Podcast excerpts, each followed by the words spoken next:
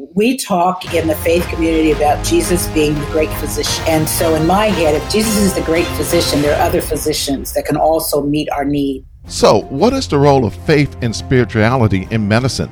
Dr. Veita Bland, a board certified family medicine physician and hypertension specialist, is joined by the Reverend Dr. Teresa Fry Brown, the Bandy Professor of Preaching at Emory University's Candler School of Theology, for a lively discussion about faith and health. Listen to the podcast now at drblandradio.com.